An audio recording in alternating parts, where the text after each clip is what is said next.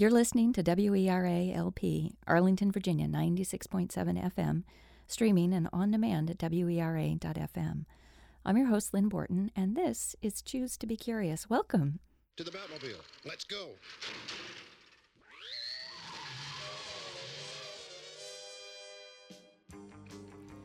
I'm going to try to make what I think is a pretty credible curiosity case for today's guest, but the truth is, I just wanted to talk to the hottest thing in the comic book world right now because I could.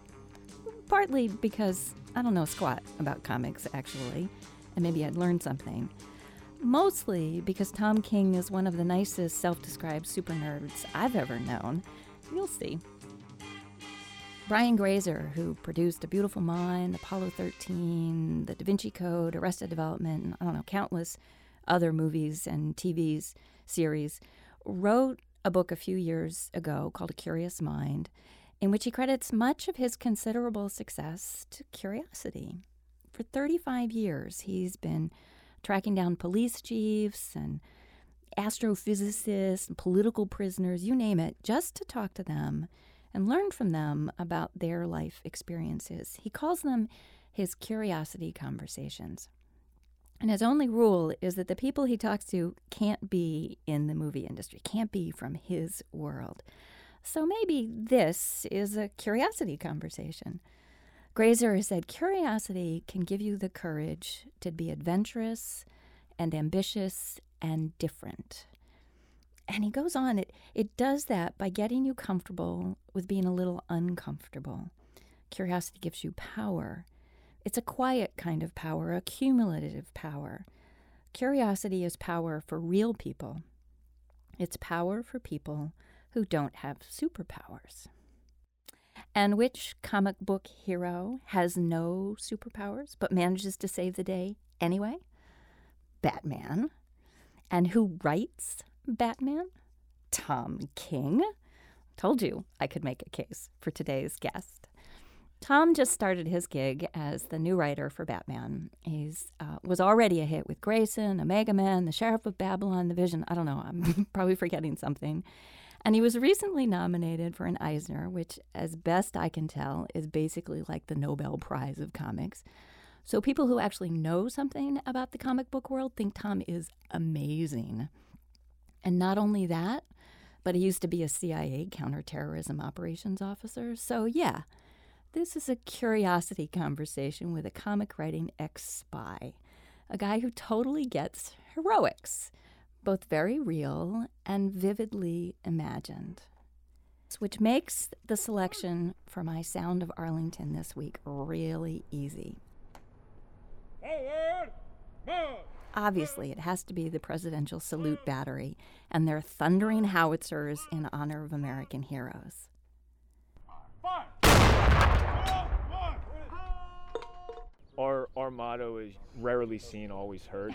On a recent visit to the Joint Base Meyer-Henderson Hall, Matt Zerlo explained. Um, the battery had its first mission on January eighth, uh, nineteen fifty-three, and we've been maintaining them ever since here at the Old Guard. In fact, the third U S Infantry Salute Guns Platoon is the only one of its kind in the Army. This, this is a four-gun battery. Any battery outside of the cemetery, Arlington National Cemetery, is going to be four guns. Uh-huh. Um, and they're all going to fire at three-second intervals. Inside the cemetery, you're going to have a three-gun battery, and they're going to fire at a five-second interval. Yeah, the, the, the salute is dependent on the individual's rank. And then the twenty-one gun salute is reserved for the president. Right. Yeah, they're, they're awesome pieces. They're... The intricacies of them, they look awesome. And they sound awesome. Except for maybe if you happen to live nearby when they rehearse bright and early every Tuesday morning. You know, we use it as an alarm clock for, uh, for Arl- all of Arlington as a whole. There you go. It's a pretty unique wake-up call. Are there special or not-so-special sounds that start your morning? Let us know. Facebook or Twitter, Choose to be Curious, hashtag MySoundscape. What do you hear as you launch into your day? A good answer might be T M I with Alvin Jones and Ulysses Campbell right here on W E R A, seven to nine each when, each weekday morning. Tell them Lynn sent you. You're listening to W E R A ninety-six point seven F M. This is Choose to be Curious. I'm Lynn Borton, and enough with the warm-ups. Here's Tom King. Tom, welcome. Thank you so much for having me. What an honor. So you've been uh, pretty phenomenally busy recently. Um, like, what's up? Yeah, uh, it's a little crazy for me now. Uh, I just had this release of Batman number one. Like, in, in the comic book world, it just means we're sort of starting Batman over. It's only been done twice in the seventy-five years history of the character, so that came out. That's pretty significant. Yeah, and frightening. I love both. Like, ten percent significant, ninety percent frightening. Um, and because sort of you have to carry that character and, and write something that could introduce people to the character while still talking to people who've known the character since they were one years old. Um, and that just came out, and uh, and I think went over okay. I think we're okay. Now uh. we're gliding past it. Oh, so now it's like all yeah. that. He was like, no sweat. No sweat, no sweat. Yeah. I know, it's so, I mean, well, it's, it's it's crazy just like the behind the scenes thing. Because I used to be, an, I was a novelist before this. And, you know, when you write a novel, nobody buys it. And you feel successful nonetheless. But comic books, hundreds of thousands of people buy them. So it's a whole different world for me. Yeah, no, I have um, I have been multiple places trying to buy it, actually, with no success. So... Um, that's good news, I think, for you. Congratulations. Yes, I, I hope so. I hope it's good news. Or else they just threw them all out, yeah. which is horrible of them. Why would you do that? Well, there's always there's always yeah. that possibility. I didn't I didn't ask that question. what, is, what is this crud? Let's throw it out. Yeah, really, really. So tell me, I mean, you, you grew up um, in the Hollywood universe, so Brian Grazer is actually a name known to you. What do you think about his line that... Um, Curiosity can give you the courage to be adventurous and ambitious and different. I I heard an interview with him where he talked about this, and I loved it. I think it's I think it's utterly essential to sort of, especially for a writer. Like like writing is basically, you know, weaponized empathy. It's, it's just like trying to get into other people's Ooh. heads, right? And so, like I, I think people who come to writing usually start from a place of curiosity, of sort of like, what is that person's life like? How can I get inside their head? How can I do that? And and, and you, if if you're the kind of person that, like, at parties, you, you want to talk more about the other person than yourself, and you may be a writer, kind of. Uh-huh, um, uh-huh. So, yeah, I, I think I mean, curiosity is sort of the start of everything, because once you're curious about someone, then, then you get to know them, then you get to find their humanity, and uh, and hopefully that works for making things better. Interesting. So you've actually been um, sort of courageous and adventurous and different and ambitious in a bunch of different ways, haven't you? Th- tell me about that journey. I mean, where do you where do you start that story? And you know, in the ninety-second version.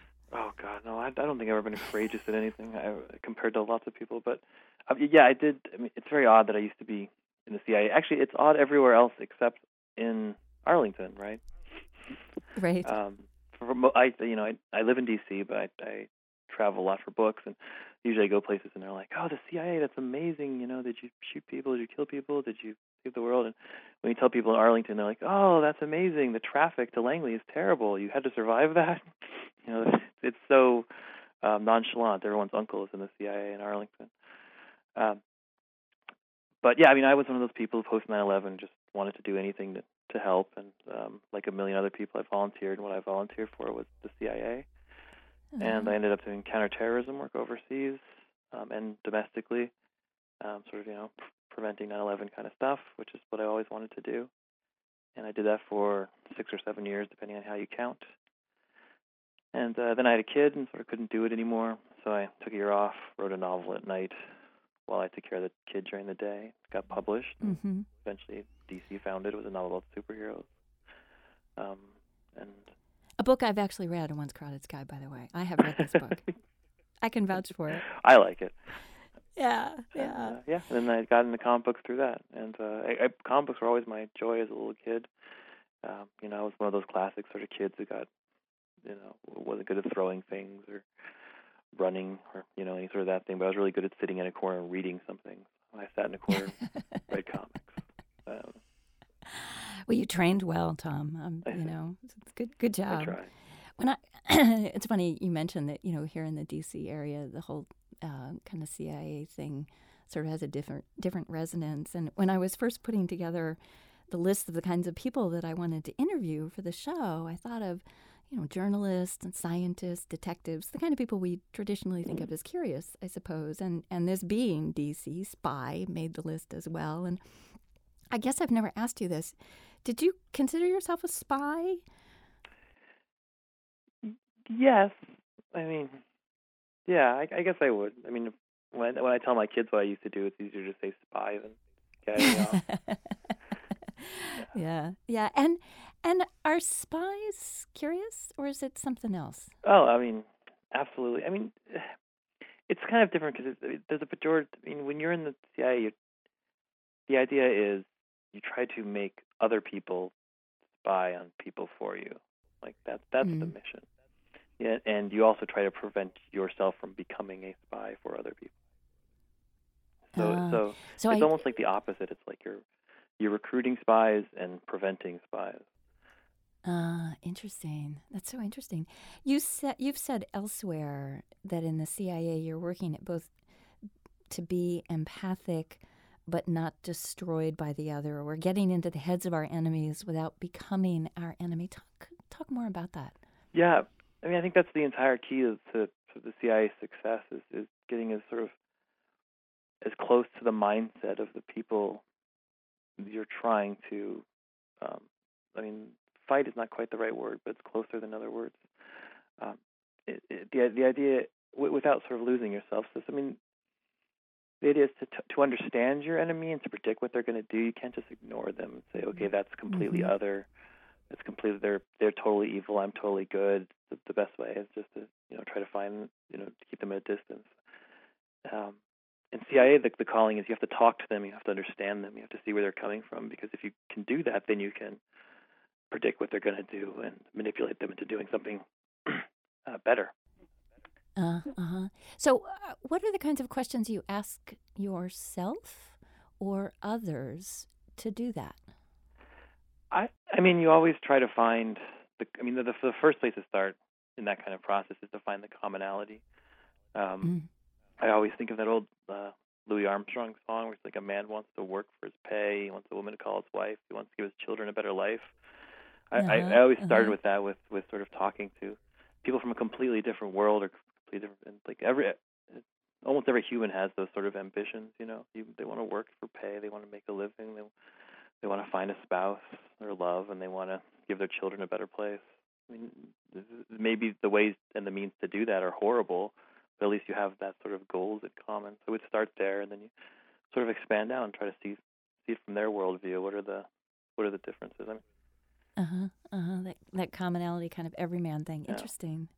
So we've talked a little a bit about this, but I know one of the things that you like about Batman is that he doesn't have superpowers. He's sort of got a little bit of that everyman. Um, talk to me about what you like about that lack of superpower. Yeah, that utterly fascinates me. I mean, when I when I first got the gig to write Batman, I got together with a bunch of my other super nerd friends. They said, "Why is Batman great?" Because Batman is by far the most popular superhero in the in the entire world. And you know, I have, I have a two year old kid, and by the time they were one, he knew who Batman was, and uh-huh, and you can uh-huh. travel to. I mean, I've traveled to the craziest corners of the world where Western influence is, you know, at it, at its other. There's like zero of it, and you'll find a Batman toy the kids are playing with. Wow. I mean, so he's just it's really he's universal. Everywhere. Um, and the question of why that is or why he sort of has that appeal, and the answer kept coming back to the fact that he sort of is us, that he's a man among the sort of these, mm-hmm. this world of gods mm-hmm. that we create in these superhero universes. And it's the idea that on some level you could become Batman if you were as, as obsessed with what he's obsessed with. I mean, there's something just utterly existential about it, the idea that if you had one goal in your life, if you put everything aside and just had that one goal, then you could be as powerful as Superman, but you'd have to make every sacrifice to do that. Oh, wow, that's huge, Tom. No wonder you like this, well, I'm dude. Saying, yeah. I can see your philosophy, uh, you know, that's right. No, yeah. coming out here. There's Kierkegaard, but there's also like Batmobiles crashing into things. That's so uh, we, like, we try to mix it right. up. That's great. So Brian Grazer says curiosity is power for people who don't have superpowers. So the obvious question is, is Batman curious? Oh, of course, yes. I mean, Batman's known as, I mean, one of his many monk years is the world's greatest detective. So he's supposed to be as good a detective as Sherlock Holmes, if you think of him that way. Ah. And I think think that's utterly curious. If you think about, I mean, sort of, he has one of those classic hero myth things um, in his origin story where, you know, his parents die and he dedicates himself to sort of becoming a better man. But the way he does it is he doesn't stay in Gotham City or in his cave and um, just watch T V or, you know, think about himself and train. What he does is he goes out into the world, like he disappears for eleven years and and he lives in every single place he can and finds out what, you know, he, he becomes a horrible person, he becomes a better person, you know, he becomes a robber, he becomes a villain, and he trains with as many people. So, like, the, the way he becomes super is through curiosity, I would say. I uh, told you that my dad is a big Batman fan. Hi, Dad. Nerd. um, since way back. Like, he's seen all of those different iterations. um, he's also a big curiosity fan.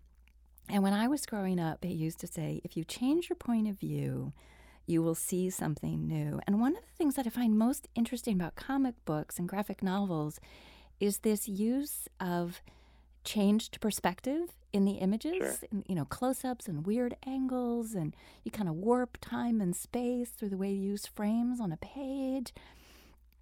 Uh, do you think of it that way? I mean, do you think about sort of changing that point of view as a function of your work? Yeah, absolutely. I mean, comics, you try as much as you can for sort of the, the form to imitate the function, but basically because comics is a very visual medium. I mean, I'm a writer, so I write scripts, you know, and then someone else draws them. But my intention is not to put the best words on the page. I try my best to do that, but that's not success for me. But the best thing is to, to create something where you merge an image with the words, and it creates a different mm-hmm. experience. Mm-hmm. And so when you're trying to get a point across about a certain, you know, if you want to say something about the, you know, heart of Batman or, or you know, all that stuff I just said about Kierkegaard, I mean, one way to do it is just be like, okay, Flash, Batman jumping off a roof, and I have some monologue running over it, like Batman is always dedicated to do something. It's like the most boring way to present it. There's, if someone's curious, they won't be interested in that. Uh-huh, um, uh-huh. It's much better to sort of be like, okay, you know, we're we're looking at the perspective of Batman, looking at something he's never seen before, and let the reader sort of get into those eyes and sort of experience that way and draw them into the story. You know, it's old show don't tell that they teach you in fifth grade, but hopefully at a, at a much nerdier level. You know, you got to stop with the like nerd as a deprecating word thing. It's, uh, it's. I as I've watched your career and also kind of looked more at graphic novels, not a not a genre I had really paid a lot of attention to. It's so rich. You know, it's one of these um, show don't tell, kind of open a door, as Carolyn uh, Richard said in a previous show, for curiosity. It's like you wonder what more is in that story than just the frame or just the few words. It's, uh, you know, props to you. It's pretty cool. Well, I mean, graphic storytelling is, I mean, it's as human as reading. I mean, you know, it's been around for five thousand years. It'll be around for five, as long as there are people and pictures and words, it'll exist. So, I mean, there's nothing nerdy about it. It's utterly true.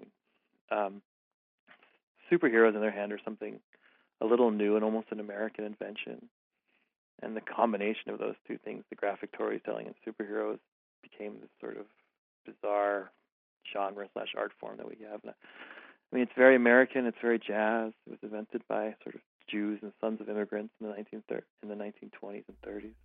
Uh-huh. Um, and I'm sort of very proud to work in that medium. And I, I say nerd in the nicest way possible. Yeah, I come from a family where it's actually a compliment, but right. Yeah, yeah. I think we need to take back nerd. We're taking it back. That's right. So you've talked a little bit about this, but are there other ways that you think of um, curiosity playing out for you as a writer or for your readers or even for you as a reader of other writers? I mean, I think the trap a lot of writers find themselves in, and I feel like I'm sometimes falling in the trap, is, is that you, as a writer, I'm, I'm basically sitting in a room for eight hours a day typing at my mm-hmm. computer mm-hmm. and, you know, looking at the leaves outside my window. And I was fortunate enough to sort of have this C I A experience, you know, and to do that for however long. And so I can draw upon that as much as I can, but I can see as the years go past, you know, there's only so much you can draw from that. And, and then you you start almost cannibalizing yourself, because what what can you write on but sort of postmodern about a guy in a room or or you maybe just want to write, you know, you you write through what you absorb. You know, I watch Game of Thrones, so I'll pitch some Game of Thrones thing or something mm, like that. Mm-hmm. So, I mean, I think it's always, you can't lose that sense of curiosity. You still have to go out into the world. You still have to ask people questions. You still have to learn from that. If you're just if you're just writing about something you're watching and not about something you're experiencing, mm-hmm. then eventually it goes mm-hmm. dry and becomes fake, I think. Mm-hmm. Mm-hmm.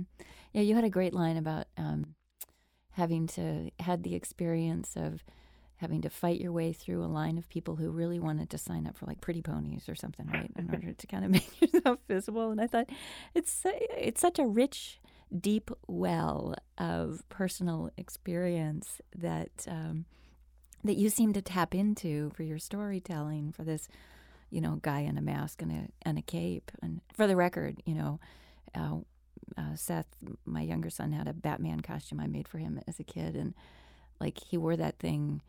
Um, until he couldn't wear it anymore, like physically he couldn't fit into it anymore. But it speaks to something. It really does. Yeah, I mean, superheroes are what Westerns were fifty years ago. Um, uh-huh, I mean, it's like uh-huh. it's, it's a, a place to put our metaphors, like almost like a box to put them all in. You know, mm. It's a way to distill storytelling into a simple way. And Um, so that when you when you come to Batman, you don't have to sort of learn his background. You don't have to waste time with that. You can go right into the story. Oh, That's sort of nice. Like when you're in, you know, when you're an old Western, you're like you didn't have to, you don't have to explain the world of a Western to someone in nineteen fifties. Just like you don't have to explain the world of superheroes to someone now. Mm-hmm. Uh, mm-hmm. And yeah. So Batman, yeah, a Bat, Batman has a um, a reputation maybe for being a man of few words. Yes, he's very laconic. Unfortunately, laconic. He is. Yeah, unfortunately laconic, um, but obviously a man who appreciates uh, metaphor and analogy. Um, so I want I want you to help me out with some analogies here, right? I, war- I warned you about this. All right, right? I'm ready. Okay, okay. So I picked out uh, three, one for you, one for me, and one for our audience, because we had somebody ask that they could have an analogy. So your task, Um, should you choose to accept it, I'm messing with my spy shows here. um, is, I'm going to mix these up, so I don't know. I don't know which of us is getting which. Um, your task is to make a metaphor to curiosity with the word laughter. I'm going to do it with oh man, rowing a boat, and our audience will get um, chocolate. So, uh, Tom, you want to make an analogy to laughter? With curiosity? Curiosity is to laughter as to. This is like a... Yeah, well, you can do it that way. Or like, let's see, if I were to say curiosity is like rowing a boat um, because it can get you from one place to another, but it can be a little tippy sometimes. And if you're not careful, you're going to get very, very wet. I love it. All right. All right, your turn. Um, curiosity... is like laughter uh, because it's something you need in your life, you want in your life, mm-hmm. and too often you find yourself pretending you have it. Oh. Ooh. Wow. The dark side of Batman there comes you go. Back. There you go. Man, you are just a fully integrated human being, Tom. I try.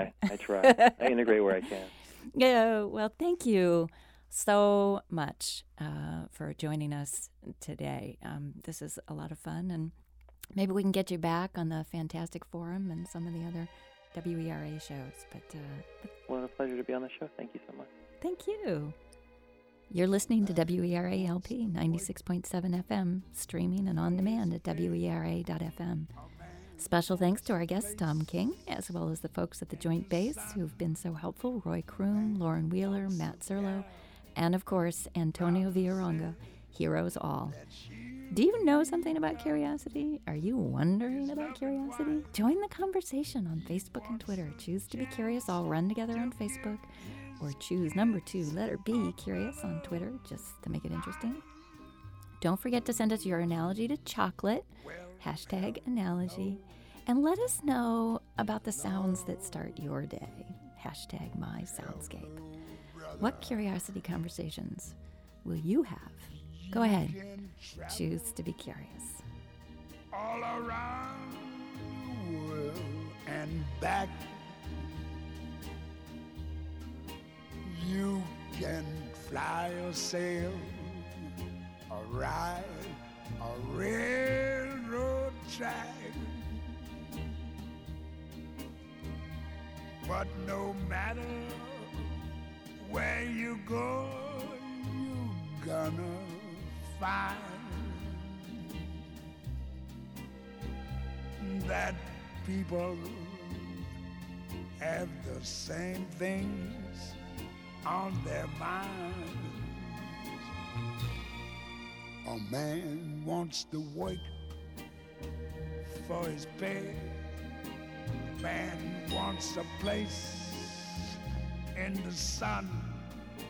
A man wants a gal, proud to say that she'll become his loving wife. He wants a chance to give his kids a better life. Well, hello, brother.